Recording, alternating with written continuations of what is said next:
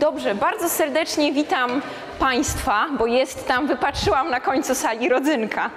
Także witam serdecznie Państwa. Nazywam się Monika Mentrak, pracuję na Wydziale Biologii w Instytucie Botaniki i dziś chciałabym Państwa zabrać w trochę, mam nadzieję, egzotyczną podróż szlakiem naszych projektów badawczych.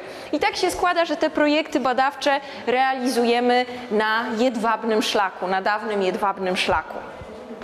Jedwabny szlak to sieć połączeń handlowych, która łączyła przez ponad 15 stuleci Europę z Chinami.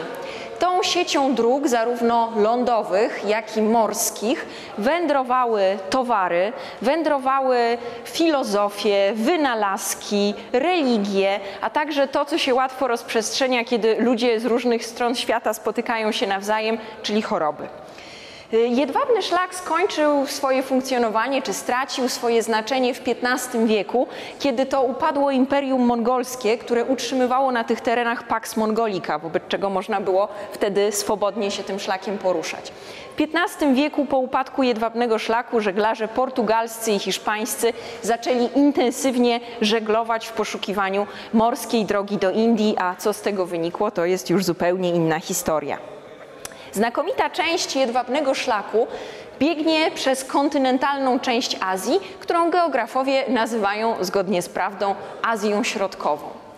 Azja Środkowa to tereny dość niegościnne.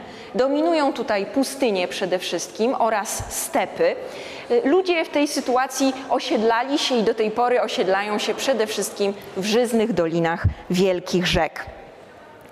Współcześnie, jeżeli popatrzymy na mapę polityczną Azji Środkowej, no to widać, że znajdują się tam, znajduje się tam pięć państw. Największy powierzchniowo Kazachstan i zdecydowanie mniejsze cztery państwa, dwa górzyste położone w górnym biegu rzek Kirgistan i Tadżykistan oraz dwa nizinne położone w dolnym biegu rzek, czyli Uzbekistan i Turkmenistan. Jak Państwo popatrzycie, to niektóre z granic wyglądają jak narysowane od linijki. One rzeczywiście nie odzwierciedlają specjalnie jakichś przeszkód geograficznych czy barier geograficznych, są tak troszeczkę wyrysowane palcem na mapie.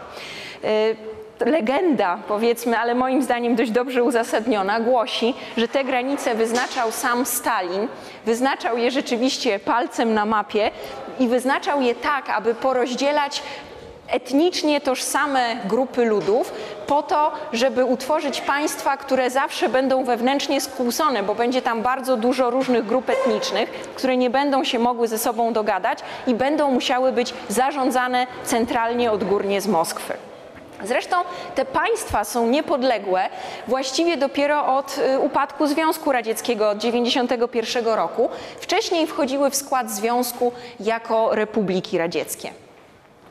Co jeszcze tu jest ciekawego? Do napięć rozmaitych etnicznych, które ciągle tam trwają i one są dość no, łatwe do odczucia, jeżeli się tam jedzie, dochodzą jeszcze napięcia związane z gospodarką wodną, ponieważ państwa położone w górnym biegu rzek chciałyby wykorzystywać wodę do napędzania elektrowni wodnych, to znaczy przez wiosnę i lato trzymać tę wodę w zbiornikach zaporowych elektrowni i wykorzystywać ją na jesieni i zimą po to, żeby produkować prąd niezbędny na przykład do ogrzewania mieszkań.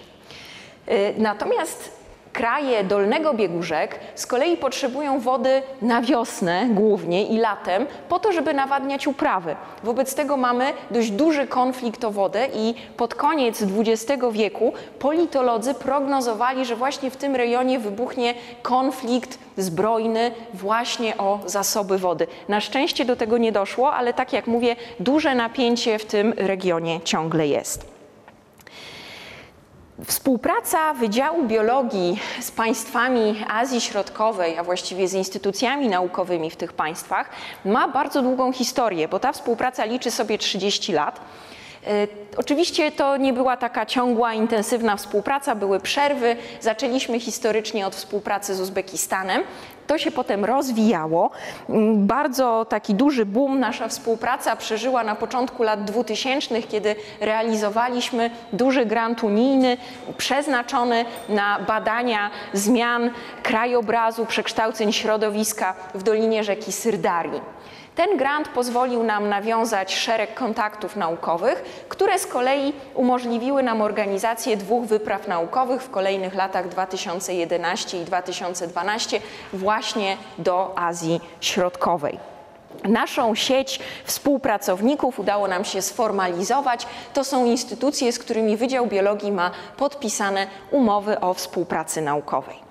Dzięki tym naszym działaniom, trwającym, tak jak mówię, z różną intensywnością od 30 lat, a y, no, zwiększającym swoją intensywność od początku lat 2000, dzięki tym działaniom udało nam się uruchomić może nie lawinę, ale lawinkę projektów naukowych, które są realizowane właśnie w Azji Środkowej. One mają bardzo różny charakter, bo mamy tu zarówno projekty stricte naukowe, jak chociażby projekt badania mokradeł w Pamirze, y, projekt dotyczący mat cjanobakteryjnych czy projekt dotyczący rozwoju gleb, ale także mamy projekty aplikacyjne, takie jak wykonywany na zlecenie i finansowany przez kazachskie Ministerstwo Rolnictwa projekt związany z badaniami zanieczyszczenia metalami i, i pestycydami gleb rolniczych w Kazachstanie. Mamy też projekty nakierowane na umacnianie współpracy, sieciowanie naukowców. To są projekty unijne akurat w tej sytuacji. Chciałabym dzisiaj e, zaprosić Państwa w podróż śladami tychże projektów. Wybrałam dwa, które wydają mi się najciekawsze, a przynajmniej miejsca, gdzie je realizujemy, wydają mi się najciekawsze. Pierwszym z tych projektów jest projekt poświęcony wysokogórskim mokradłom, które rozwijają się w górach Pamiru, a nawet dokładniej w górach Pamiru Wschodniego. Góry Pamiru położone są we wschodniej części Tadżykistanu. Nazywane są bardzo często węzłem pamirskim, ponieważ stanowią połączenie pomiędzy najwyższymi pasmami kontynentu. Na północy łączą się gdzieś tutaj, już tego nie widać, z Altajem, tutaj łączą się z Tien Szanem, natomiast na południowym wschodzie łączą się z po kolei z pasmami Kunlun, Karakorum i Himalajami. Czyli stąd ta nazwa węzeł pamirski. Ja może od razu, żeby tutaj państwa, Państwu przybliżyć te realia, włożę odpowiednią czapkę. To jest nakrycie głowy noszone w Pamirze, zarówno przez mężczyzn, jak i przez kobiety. Kobiety często na to nakrycie, które jest dosyć sztywne, ja potem po wykładzie Państwu to pokażę, albo może za chwilę nawet puszczę. Y, to nakrycie głowy jest sztywne, wobec czego panie często jeszcze tutaj w jakiś tam finezyjny sposób wiążą chustę, żeby to ładniej wyglądało. Teraz tak, jak sobie patrzymy na to zdjęcie satelitarne, to widać tutaj, że zachodnia część Pamiru różni się wizualnie od części wschodniej. Tutaj mamy więcej białego, a jeżeli mówimy o górach, to można się domyślić, że to białe to jest lodowce i wieczny śnieg. Y, ta różnica, y, która nam rozróżnia część zachodnią i wschodnią Pamiru, wynika z wysokości opadów, które tam występują. Y, średnia suma roczna opadów, średnia suma roczna opadów w Pamirze Zachodnim jest dziesięciokrotnie większa niż suma opadów w Pamirze Wschodnim. I z tego powodu na zachodzie mamy więcej lodowców, więcej wiecznego śniegu, bo po prostu jest więcej wody, z której one mogą powstać. Różnic jest oczywiście więcej. Pamir zachodni ma alpejski charakter, wysokie, strome stoki, poprzedzielane mocno wciętymi, głębokimi dolinami, a po tych po dnach tych dolin płyną rwące górskie rzeki. Tu mamy też y, zlokalizowany najwyższy szczyt y, tadżyckiego Pamiru, to jest mm, to jest szczyt Ismaila Somoniego, prawie 7,5 tysiąca metrów nad poziomem morza. Pamir Wschodni z kolei to troszeczkę taki Tybet w miniaturze. Mamy wysoko, wyniesiono, wy, wysoko wyniesiony płaskowyż, to jest mniej więcej 4000 metrów nad poziomem morza. No i sobie nad nim wystają nieco niższe, do 6000 metrów, stoki o łagodnych zboczach. E, w Pamirze Wschodnim mamy szerokie, płaskodenne doliny, po których dnach płyną meandrujące rzeki. Różnice w wysokości szczytów w Pamirze Zachodnim i Wschodnim e, są przyczyną, dla której opady są tak zróżnicowane w tych dwóch częściach masywu górskiego. Otóż w Tadżykistanie przeważają wiatry wiejące z zachodu. Wobec tego masy powietrza muszą najpierw przejść nad wyższym Pamirem zachodnim, zanim spłyną nad niższy wschodni. Co się dzieje w międzyczasie? Powietrze wychodzące powyżej tych 7,5 tysiąca metrów e, na pewno się oziębia, a skoro się oziębia, para wodna skrapla się i pada nad Pamirem w postaci deszczu albo śniegu, pada nad tą zachodnią częścią Pamiru. Natomiast nad wschodnią spływa powietrze pozbawione prawie całkowicie wilgoci, tak? bo cała wilgoć wypadała się nad częścią zachodnią. Możemy wobec tego powiedzieć, że Pamir Wschodni to zimna, wysokogórska pustynia. Wydawałoby się, że świetne miejsce na wakacje, bo przez 320 dni w roku świeci tam słońce. No ale pewnym problemem mogą być bardzo silne wiatry, a poza tym duże dobowe różnice temperatur. Ja aż takiej różnicy nie doświadczyłam, to jest dana z literatury, natomiast 30 parę stopni różnicy między dniem i nocą spokojnie, yy, tak, tak tam wygląda doba właśnie. Y, bardzo mocne nasłonecznienie powoduje intensywne parowanie wilgoci, która jest w glebie lub też wody ze zbiorników wodnych. Y, wobec tego woda odparowuje, sól natomiast zostaje w postaci takiej twardej, białej skorupy na powierzchni gleby. To wszystko to jest wytrącona na powierzchni gleby sól. Pomimo tych niegościnnych y, warunków, Pamirze Wschodnim rozwijają się mokradła, które na ogół towarzyszą jeziorom lub rzekom. Te mokradła są bardzo interesujące z punktu widzenia chociażby zasilania w wodę. Mamy tu wodę, czy dopływa do nich woda z bardzo wielu różnych źródeł, zaczynając od rzek i jezior, wokół których występują, poprzez wytapiającą się wodę z lodowców i śniegu. W Pamirze Wschodnim to jest bardzo mały procent tej wody, bo jest mało tych lodowców po prostu, ale jednak możemy o nim wspomnieć. To, co jest bardzo istotne w Pamirze Wschodnim, to wytapiająca się wieczna zmarzlina i lód gruntowy. A oprócz tego opady, no jakie by nie były, oraz ciepłe źródła. Makaki są trochę dla zmyłki, ponieważ te ciepłe źródła mają temperaturę kilkunastu stopni Celsjusza, co dla makaka jest niesatysfakcjonujące. Natomiast wystarcza spokojnie, żeby zarówno źródło, jak i jego okolica nie zamarzała w zimie. Mokradła Pamiru są również bardzo istotne dla y, miejscowej ludności, ponieważ wypasają oni tam swoje bydło. To akurat są jaki, ale wypasają tam również owce i kozy. Ponadto mokradła stanowią lokalne centra różnorodności biologicznej, miejsca odpoczynku migrujących ptaków, także naprawdę ich rola w tam, na tamtych terenach jest niebagatelna. W związku z tym postanowiliśmy się nad tą rolą i funkcjonowaniem mokradeł pochylić. Umożliwił nam to grant, który otrzymaliśmy od Narodowego Centrum Nauki. Do naszych badań wybraliśmy doliny dwóch jezior, dużego, głębokiego jeziora Yashikul. Tutaj głębokość największa to jest około 50 metrów, czyli mniej więcej tyle, co średnia głębokość Bałtyku.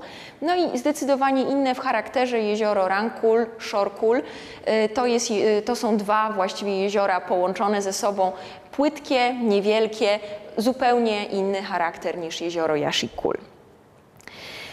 Nasze badania pokazały, że jeżeli chodzi o roślinność rozwijającą się na tych mokradłach, to w obu tych lokalizacjach dominuje pięć zbiorowisk roślinnych tworzących mozaikę. Mamy do czynienia z bardzo zróżnicowanym terenem, e, na którym jest dużo górek, dołków, wyniesień, zapadlisk. Takie mikrozróżnicowanie jest bardzo charakterystyczne dla terenów, gdzie odbywają się procesy wietrzenia mrozowego i pośrednio wskazuje nam na to, że gdzieś pod spodem znajduje się lód gruntowy i wieczna zmarzlina.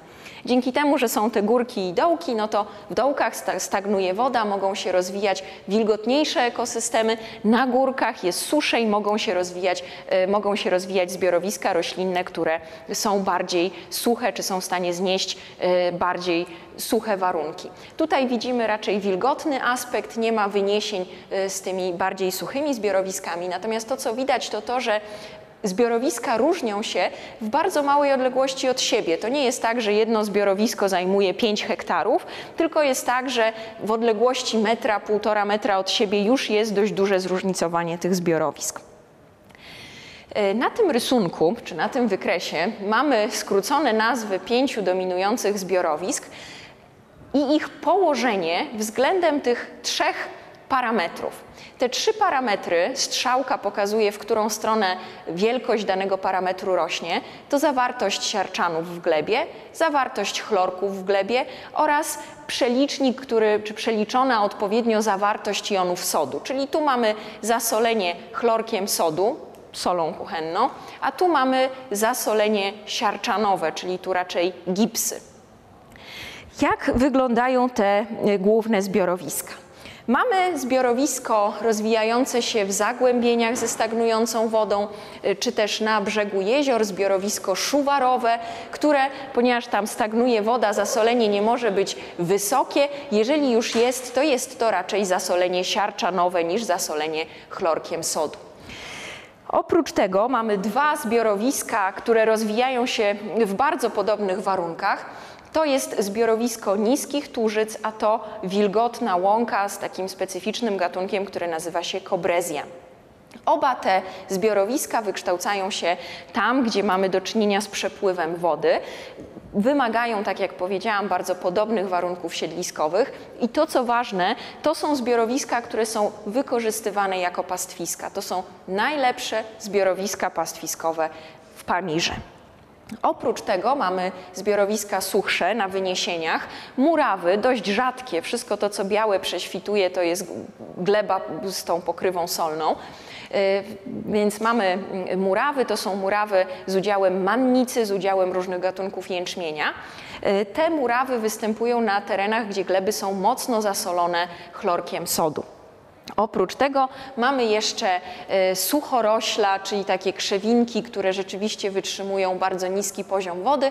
One się rozwijają z kolei na glebach o zasoleniu głównie siarczanowym. Te, y, te, zbiorowiska krzewinek są dość charakterystyczne. Jedną z tych krzewinek jest krzewinka, która po tadżycku nazywa się teresken. Y, ta krzewinka ma bardzo rozbudowany system korzeniowy, jest wykorzystywana jako roślina opałowa, no bo tam nie ma drzew, można palić y, na przykład nawozem zwierzęcym albo można palić takimi krzewinkami.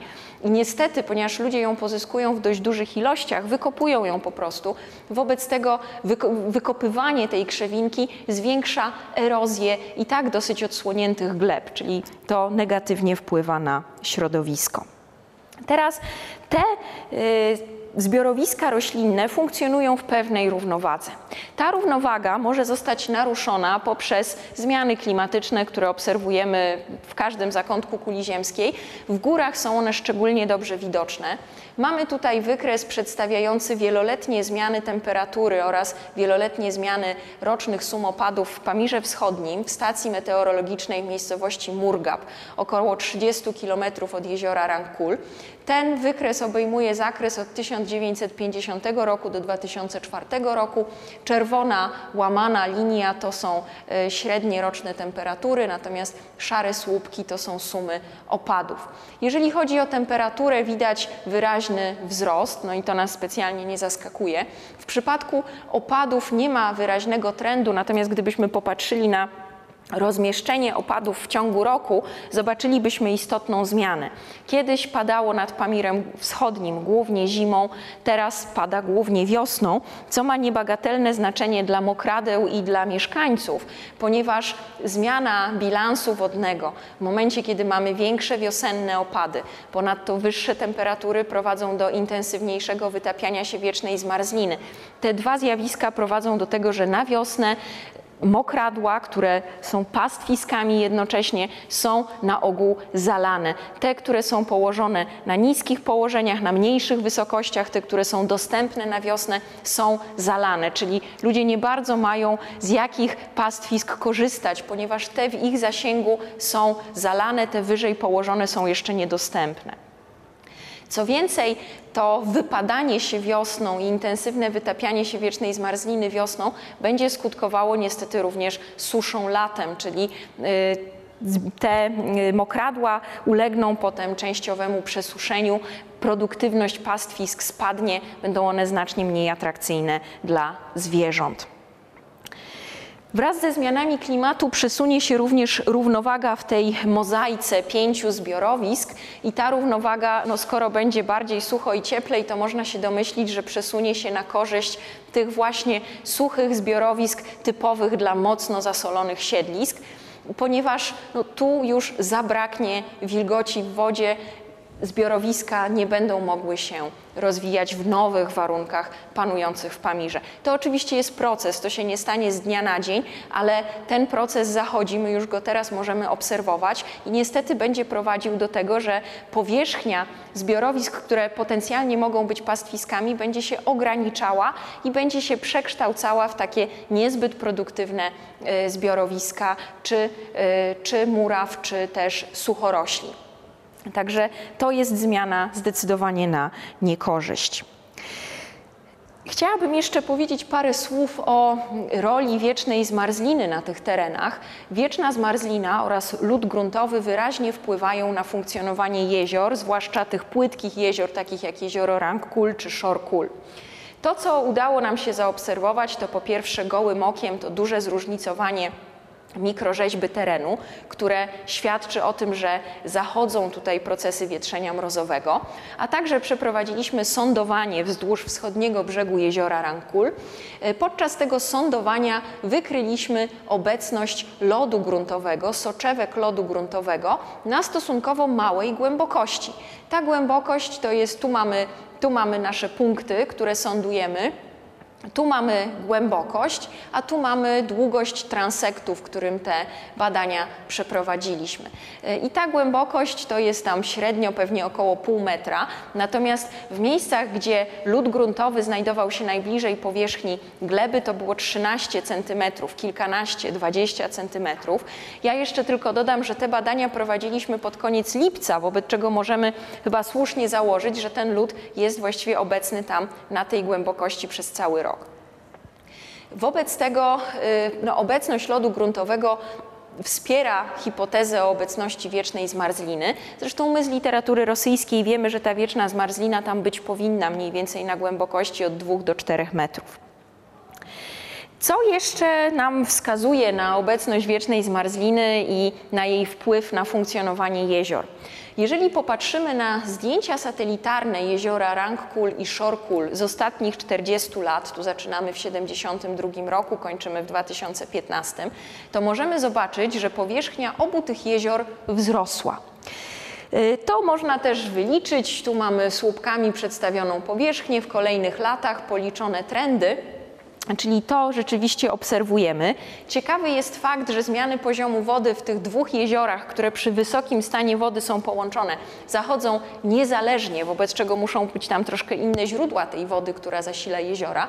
No ale możemy sobie powiązać ten trend wzrostu powierzchni jezior z trendem wzrostu temperatury i możemy się domyślać, że to intensywniej wytapiający się lód gruntowy oraz wieczna zmarzlina prowadzą do wzrostu powierzchni jezior w Pamirze. I na koniec już tych wspomnień pamirskich dwa słowa dotyczące badań paleośrodowiska. Te badania umożliwiają e, opisywanie historii jezior oraz w ogóle całego basenu, w którym to jezioro się rozwija. E, mając pewne wskaźniki, czy to chemiczne, czy biologiczne, można również na ich podstawie próbować zrekonstruować zmiany klimatu, które zachodziły podczas kształtowania się jeziora podczas odkładania się osadów jeziornych, bo badamy osady jeziorne, pobraliśmy tutaj rdzeń z samego jeziora, pobraliśmy również rdzenie z platform, które towarzyszą jezioru, one niegdyś były również pod wodą, w tej chwili są odsłonięte. E, taki rdzeń osadów pobrany z jeziora na długości niecałego metra pocięliśmy pieczołowicie na jednocentymetrowe plasterki. Każdy plasterek został osobno zapakowany, przywieziony do Warszawy, przeanalizowany w laboratorium. Analiz wykonaliśmy całą masę. Te wskaźniki pozwalają nam y, mówić, powiedzieć coś o tym, jakie warunki panowały, kiedy te osady się odkładały i wnioskować na tej podstawie o tym, jaki mógł być klimat w czasie odkładania się tych osadów. I tu podsumowując tę e, część klimatyczną, chciałam Państwu pokazać, że pewne zjawiska klimatyczne niewątpliwie mają charakter globalny. Mamy tutaj przedstawione schematycznie rdzenie z czterech jezior w Pamirze. Trzy górne to są dane z literatury. Mamy do czynienia z jeziorem Karakul, które jest umiejscowione tutaj, jezioro Sasikul tu, jezioro Karakuli już po stronie chińskiej Pamiru, no i nasze badane jezioro Rangkul niedaleko granicy z Chinami. Y, Tu mamy rdzenie, tu jest ich wiek, bo te rdzenie zostały wydatowane. Tu mamy teraźniejszość, a właściwie przy datowaniach radiowęglowych to jest rok 1950 dokładnie. Y, Sięgamy w przeszłość maksymalnie na nieco ponad 4000 lat. I co tutaj widzimy?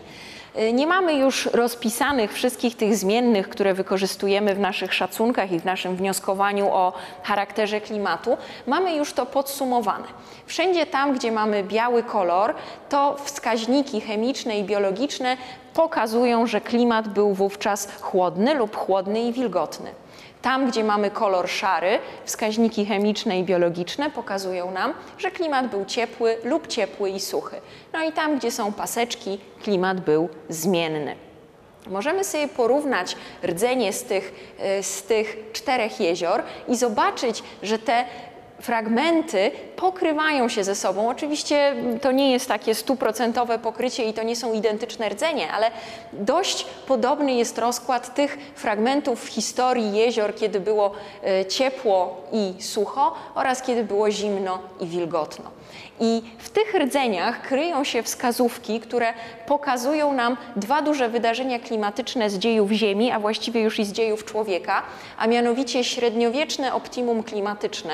To jest mniej więcej od 1000 do 1200 lat, znaczy właściwie powinnam powiedzieć od X do XIII wieku y, trwało średniowieczne optimum klimatyczne, kiedy temperatury rzeczywiście na całym świecie były wyższe, było nieco bardziej sucho. Drugie duże wydarzenie klimatyczne to jest mała epoka lodowcowa, która się ciągnie, czy zaczęła się y, mniej więcej w XV wieku, natomiast skończyła się w wieku XIX. Wtedy było z kolei chłodno i wilgotno i widać, że we wszystkich rdzeniach dominuje tutaj biały kolor, czyli chłodno i wilgotno. Średniowieczne optimum klimatyczne dominuje szary kolor, czyli sucho i ciepło. Widać więc, że były to wydarzenia o charakterze globalnym, dotyczyły całej półkuli północnej. No i teraz, żeby Państwa nie zanudzić Pamirem, powinnam włożyć kolejną czapkę i zabrać Państwa z kolei w podróż do e, Uzbekistanu, a właściwie na granicę Uzbekistanu i Kazachstanu. To jest męska czapeczka uzbecka, a to z kolei jest taka czapa kazachska. Także wybieramy się na granicę tych dwóch krajów i przyjrzymy się historii jeziora Aralskiego. Myśmy tam realizowali projekt, podczas którego y, uczestniczyliśmy w wielu warsztatach dotyczących problemów zasolenia gleb na tym terenie i dotyczącym problemów bezpieczeństwa żywnościowego. Jeżeli gleby są zasolone, no to wiadomo kłopoty z uprawą roślin, jakie gatunki uprawiać, co robić, żeby to zasolenie zmniejszyć. E, Historia, tak jak mówiłam, zaczyna się na granicy Uzbekistanu i Kazachstanu. Tu mamy jezioro Aralskie, a tutaj roślina, która odegrała tutaj główną rolę. Czy Państwo wiecie, co to jest za roślina? To jest bawełna. W latach, już w latach 30., 40. rząd w Moskwie, bo pamiętajmy, że wtedy Uzbekistan był jedną z republik radzieckich, rząd w Moskwie zadecydował, że Związek Radziecki będzie całkowicie niezależny, jeżeli chodzi o produkcję bawełny. Chodziło o to, żeby można było umundurować Armię Czerwoną bez sprowadzania bawełny z zewnątrz. Zadecydowano również odgórnie, że producentem bawełny zostanie Uzbekistan. Po prostu tak zadecydowano, tak się stało. Problem polega na tym, że te żyzne, wydajne, efektywne plantacje bawełny trzeba było stworzyć na terenie, który oryginalnie wyglądał tak. Wobec tego potrzebna była woda. Skąd ją wziąć? No, najlepiej z pobliskich rzek i jezior. Przede wszystkim w grę wchodziła rzeka Syrdaria, wypływająca z gór Tien Shan, oraz rzeka Amudaria, która wypływa z gór Pamiru. Obie te rzeki wpadają do jeziora Aralskiego. Zaczęto wobec tego budować sieć kanałów. Przy czym kanały te budowano bardzo szybko i bardzo tanio, ponieważ rząd w Moskwie gwarantował nagrody dla tych okręgów, które jak najszybciej zbudują jak największy kilometraż kanałów. No więc, żeby taka nagroda się opłacała, trzeba było budować tanio. Nie ma się co dziwić, że te kanały były i są do tej pory bardzo kiepskiej jakości. Zwróćcie Państwo uwagę, to co od razu widzimy, nie są niczym przykryte, wobec czego w suchym klimacie parowanie wody będzie prowadziło do bardzo dużych strat. Kolejna rzecz, tego nie widzimy, ale to wiemy, one nie są niczym uszczelnione, czyli ta woda będzie sobie wsiąkać y, w glebę dookoła kanału.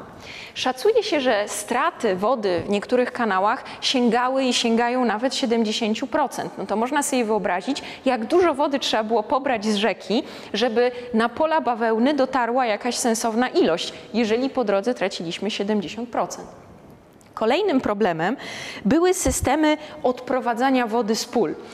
Y, te systemy nie zmieniły się od czasów, kiedy Uzbecy uprawiali małe rodzinne gospodarstwa i wtedy te systemy tam działały. Natomiast w momencie, kiedy system gospodarki zmienił się na wielkie bawełniane kołchozy, to tradycyjne metody odprowadzania wody z pól przestały działać. Ta woda zalega na polach do momentu, aż wyparuje. A przypominam, woda paruje, sól zostaje, czyli gleby pokrywały się stopniowo coraz grubszą warstwą soli. Rolnicy próbowali te gleby przepłukiwać, czyli wprowadzać jeszcze więcej wody, ale ponieważ odprowadzanie nadmiaru wody ciągle szwankowało, to oni chcąc zrobić lepiej, de facto robili gorzej, bo wprowadzali coraz więcej wody, która odparowywała, zostawiając za sobą coraz więcej soli. To jest realny problem w tej chwili. Bardzo duży procent gleb na terenie Uzbekistanu, ale także i Kazachstanu jest bardzo mocno zasolony. W związku z tym nie bardzo wiadomo, co z tym zrobić. Próbuje się w tej chwili sadzić tam rośliny słonolubne, najlepiej takie, które można wykorzystać przynajmniej na pasze dla zwierząt. Cała ta gospodarka rabunkowa, y, wodna, doprowadziła do zmian w jeziorze, w samym jeziorze aralskim. Pierwsze sygnały tych zmian zaczęto obserwować już w latach 60 już wtedy zaczęła się zmniejszać powierzchnia jeziora. Ona się konsekwentnie zmniejszała w kolejnych latach. Na przełomie lat 80. i 90. wyróżniła się wyraźnie mała część północna oraz duża część południowa. Ta część południowa z kolei pod koniec lat 90. rozdzieliła się na część zachodnią i część wschodnią rozdzieliła się, ponieważ dwie wyspy, które były w środku jeziora Aralskiego, połączyły się z lądem, stały się półwyspem. E, tutaj e, smaczku dodatkowego dodaje fakt, że na tej wyspie, wyspie Wazrazdzienie, e, Sowieci mieli fabrykę czy laboratorium pracujące nad bronią biologiczną. Zresztą specjalnie umieszczone tak, żeby było oddzielone jeziorem od mieszkańców, od stałego lądu. W momencie, kiedy e, ta, te wyspy stały się półwyspem, no to nagle e, dostanie się na wyspę Wazrozdzienie stało się bardzo proste. E, tutaj już Związek Radziecki nie istniał. Rosjanie się wycofali z Uzbekistanu. Właściwie tuż po tym, kiedy oni się wycofali z Wazrazdzienia, pojawili się tam Amerykanie po to z jednej strony, żeby zabezpieczyć to, co zostało i dobrze, ale na pewno też po to, żeby się dowiedzieć, co tam właściwie się działo. W czasie funkcjonowania tego laboratorium jeden czy dwa razy były takie przypadki, że owce ludziom z jakiegoś powodu zdychały w bardzo dużych ilościach i podejrzewa się, że mogło być to związane z jakimiś niekontrolowanymi y, no nie wiem, wyciekami czy rozprzestrzenieniem się mikroorganizmów z tego laboratorium, ale nie jest to w żaden sposób potwierdzone.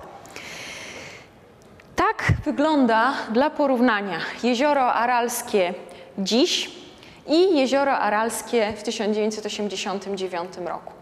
W tej chwili właściwie funkcjonuje tylko ta część północna. Część południowa została już spisana na straty. Tutaj już się nic nie da z tym zrobić.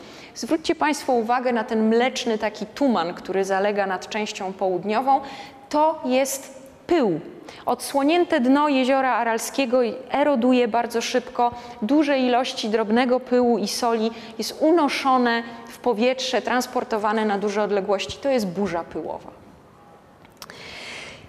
W związku z tymi wszystkimi katastrofalnymi skutkami w ciągu ostatnich ilu 50 lat jezioro Aralskie z czwartego jeziora na świecie co do wielkości. Y, jeziora no, trochę zasolonego, to jest, Bałtyk dla porównania ma zasolenie 8 gramów na litr, czyli to jest mniej więcej takie zasolenie jak w Bałtyku. Dopływ wód, wód rzecznych prawie 60 km sześciennych, czyli duże jezioro z dużym dopływem wód rzecznych. Y, to, jest, to było jezioro, nad którym rozwijała się turystyka po pierwsze. Ludzie z całego Związku Radzieckiego przyjeżdżali, to była zona oddycha, strefa odpoczynku. Mm, oprócz tego rozwijało się tu rybołówstwo oraz y, przetwórstwo rybne. I z tego wielkiego jeziora y, nagle został marsjański krajobraz. To jest zdjęcie z 2012 roku. To jest południowa część jeziora Aralskiego i to, co tu widzimy, to są odsłonięte osady jeziorne. Takie odsłonięte osady jeziorne, tak jak mówiłam, bardzo łatwo erodują, powstaje bardzo dużo drobnego pyłu. Ten pył jest przenoszony na duże odległości. W tej chwili powierzchnia jeziora Aralskiego zmniejszyła się mniej więcej trzykrotnie, objętość dziesięciokrotnie. Zasolenie wyraźnie wzrosło, chociaż to oczywiście zależy od miejsca, w którym je badamy, bo ono będzie inne w północnej części, w miarę dobrze funkcjonującej, a inne będzie w tych resztkach części południowej. Roczny dopływ wód rzecznych, zwracam uwagę, 4 km sześcienne, wyjściowo było 56. Y, nie ma się co dziwić, że linia brzegowa cofnęła się w niektórych miejscach nawet o 100 kilometrów. I tu być może kojarzycie Państwo takie zdjęcia rdzewiejących na pustyni łodzi rybackich. To nie było tak, że y, ktoś głupio y, przywiózł na środek pustyni łódź rybacką, tylko to było tak, że tu był port i nagle znikła woda. W tej chwili w jeziorze mamy pięć gatunków ryb. Do części północnej próbuje się reintrodukować kolejne. No i cała ta sytuacja przynosi ogromne straty rocznie, to są dość stare wyliczenia. Te straty są związane oczywiście z y, utratą turystów, y, z upadkiem przemysłu y, przetwórstwa rybnego, z upadkiem rybołówstwa, ale także z pogarszającym się zdrowiem populacji żyjącej na tych terenach. Ludzie, którzy tam pozostali, a kto mógł, to wyjechał tak naprawdę, ludzie, którzy tam pozostali, cierpią na schorzenia górnych dróg oddechowych, no przy tym zapyleniu nie ma się co dziwić. Kolejna rzecz, y, mają kłopoty z nerkami. To z kolei jest efekt bardzo dużego zasolenia gleby i wody. Wśród niemowląt śmiertelne żniwo zbierają biegunki, ponieważ jest kłopot z dostępem do czystej wody. Także y, ta populacja lokalna naprawdę żyje w bardzo kiepskich warunkach, no i też niestety nie ma za dobrego dostępu do opieki medycznej. A całe to miejsce, które kiedyś było południową częścią jeziora Aralskiego, nazywa się dzisiaj Aralkum, czyli pustynia aralska. Tu jeszcze pokazuję konkretne liczby, ile tego pyłu może powstać rocznie. Y, ten pył potrafi zawędrować nawet do odległej o 600 km Samarkandy. Y, co więcej, pył jest toksyczny, ponieważ cały czas y, stosuje się bardzo duże ilości pestycydów do opryskiwania pól bawełnianych. No, chodzi o to, żeby tam nie było żadnych szkodników, żeby ta bawełna się rozwijała jak najlepiej. I te pestycydy spływają sobie z powrotem do rzek. Ostatecznie trafiały przez wiele lat do jeziora Aralskiego, odkładały się w jego osadach, a dziś są mobilizowane poprzez erozję i przenoszone razem z pyłem na duże odległości. Oczywiście różni mądrzy ludzie mają różne koncepcje, jak w tej sytuacji pomóc Uzbekistanowi, jak tę sytuację zmienić. E, pewne pomysły są, e, no muszę powiedzieć chyba z kosmosu. E, na przykład trafiłam na takie koncepcje, żeby przepompować wodę z Morza Czarnego przez Morze Kaspijskie do Jeziora Aralskiego albo żeby przekopać kanały prowadzące od dużych rzek syberyjskich, tak żeby ostatecznie ta woda trafiła do jeziora Aralskiego. Zwracam uwagę, że to nie są y, pomysły radzieckich inżynierów z zamierzchłych czasów, tylko to są pomysły opublikowane w recenzowanym artykule w 2010 roku. Także ludzie mają różne pomysły. Natomiast możemy sobie zdawać sprawę, że tak duże, duże ingerencje w przyrodę no, zawsze będą negatywne i być może my wcale nie pomożemy jezioru, a zepsujemy po drodze jeszcze rzeki czy dwa duże zbiorniki wodne. To, co rzeczywiście można próbować robić, no to stosować metodę małych kroków. Pierwsza i najważniejsza sprawa, bez której żadne działanie nie będzie miało sensu, to naprawa kanałów. Trzeba zainwestować w kanały, spróbować je pouszczelniać, pozamykać, tak żeby niosły e, jak największą ilość wody bez żadnych czy prawie żadnych strat. E, następna sprawa, wypracowanie lepszych metod odprowadzania nadmiaru wody z pól, po to, żeby unikać dalszego zasalania gleb. Wreszcie trzeba pomyśleć troszeczkę o systemie uprawy. Tradycyjna uprawy, tradycyjne uprawy w Uzbekistanie to były uprawy tak, rzeczywiście bawełny, ale również i przede wszystkim pszenicy i winogron. I te trzy, y, te trzy plony były uprawiane na przemian na różnych częściach, czy w różnych częściach gospodarstw rolnych. Być może warto by było wrócić do takiego płodozmianu. Na pewno warto by było też pomyśleć, czy bawełna to jest najlepsza roślina, żeby uprawiać ją tam na taką skalę, ponieważ bawełna potrzebuje bardzo dużo wody. Pierwsza z brzegu kukurydza potrzebuje tej wody znacznie mniej, więc może warto wprowadzić inne gatunki, spróbować to trochę zróżnicować, żeby wyjść z tego gatunku, który tak dużych ilości wody potrzebuje. Ale to był taki pomysł, no tak jak mówiłam, inżynierów radzieckich. Drugim takim pomysłem była uprawa ryżu z kolei y, w południowym Kazachstanie. No to też jest zboże, które potrzebuje dużych ilości wody. No i jeszcze jedna rzecz, trzeba za wszelką cenę postarać się zabezpieczyć to odsłonięte dno jeziora, żeby erozja zachodziła w jak najmniejszym stopniu, żeby tego toksycznego pyłu e, powstawało jak najmniej. I to wiem, że to się dzieje. E, zarówno Uzbecy, jak i Kazachowie robią tam pewne nasadzenia, również roślin słonolubnych, które chcieliby jakoś wykorzystywać. To, co się też dzieje, to rozdzielenie części północnej od południowej. Y, już w latach 90. wybudowano pierwszą zaporę, która rozdzielała te dwie części. No, współcześnie y, wybudowano znacznie lepszej jakości tamę, która rzeczywiście tego rozdziału pilnuje i która ten rozdział utrzymuje. I widać, że północna część powoli, tu popatrzcie Państwo, albo tutaj, nawet na tę część, powoli zwiększa swoją powierzchnię. Zostało tutaj zablokowane połączenie z południem, po to, żeby tej wody z północy przynoszonej przez rzekę Syrdarię, żeby tej wody nie tracić na część południową, którą już spisano na straty. I powoli ta część północna się z powrotem wypełnia.